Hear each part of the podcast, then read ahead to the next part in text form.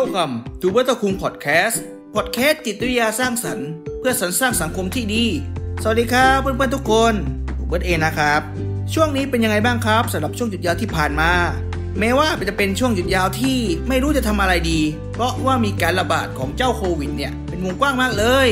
ในตอนนี้ถือว่ามีแนวโน้มที่เพิ่มขึ้นอย่างรวดเร็ว และเป็นวงกว้างด้วย แต่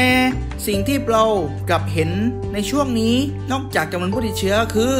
ข่าวเกี่ยวกับคนที่ไม่รับผิดชอบ ทั้งตนเองและสังคม ในวันนี้ผมจะมาแนะนำและก็เตือนสติทุกๆคนนะครับว่าเราจะผ่านวิกฤตนี้ได้ด้วยความร่วมมือ ร่วมใจ และสิ่งหนึ่งที่ขาดไม่ได้เลยนั่นก็คือ ความรับผิดชอบในตัวเองและสังคม responsibility ถ้าหาว่าคุณพร้อมแล้วก็สามารถรับฟังพอดแคสต์ของผมได้เลยนะครับ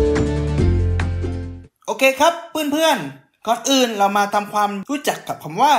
ความรับผิดชอบ หรือ responsibility ก่อนนะครับ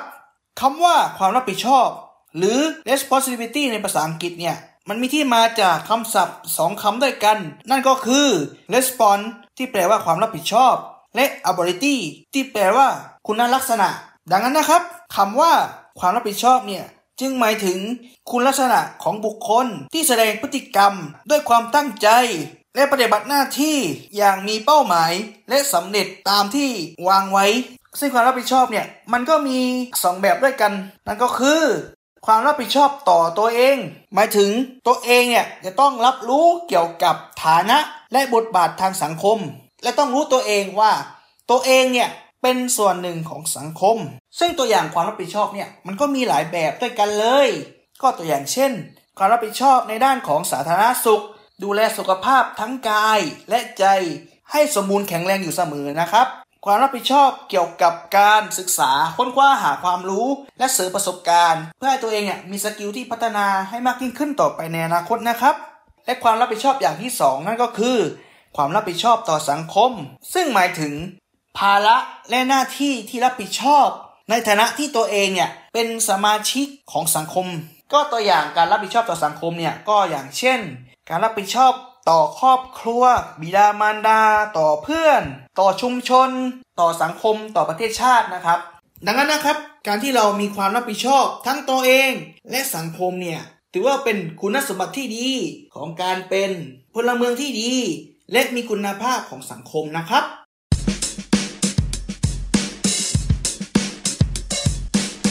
จากการที่ผมติดตามข่าวในช่วงเวลาที่ผ่านมาเนี่ย ก็เจอเหตุการณ์ของคนที่ไม่มีความรับผิดชอบ ทั้งตัวเองและสังคม ตัวอย่างเช่น เหตุการณ์ที่สถานบันเทิงแถวทองหล่อซึ่งเป็นต้นเหตุของการระบาดโควิด ในรอบนี้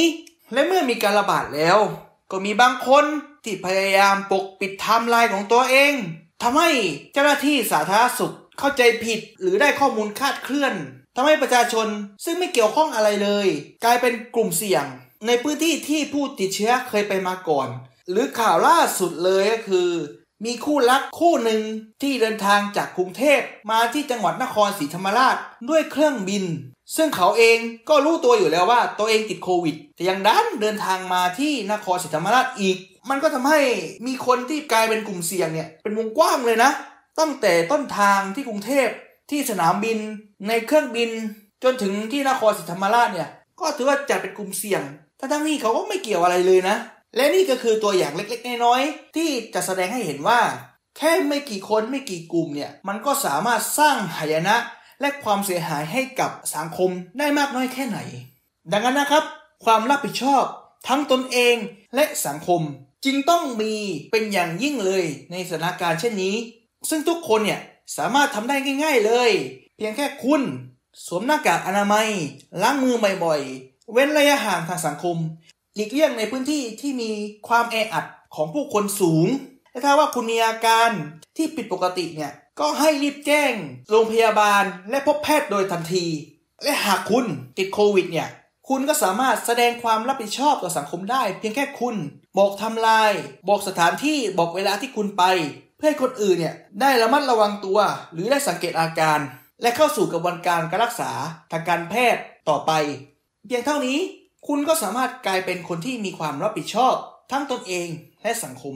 ไม่ทำให้บุคคลอื่นที่ไม่เกี่ยวข้องเนี่ยเดือดร้อนไป เพียงเพราะความไม่รับผิดชอบของคุณนะครับ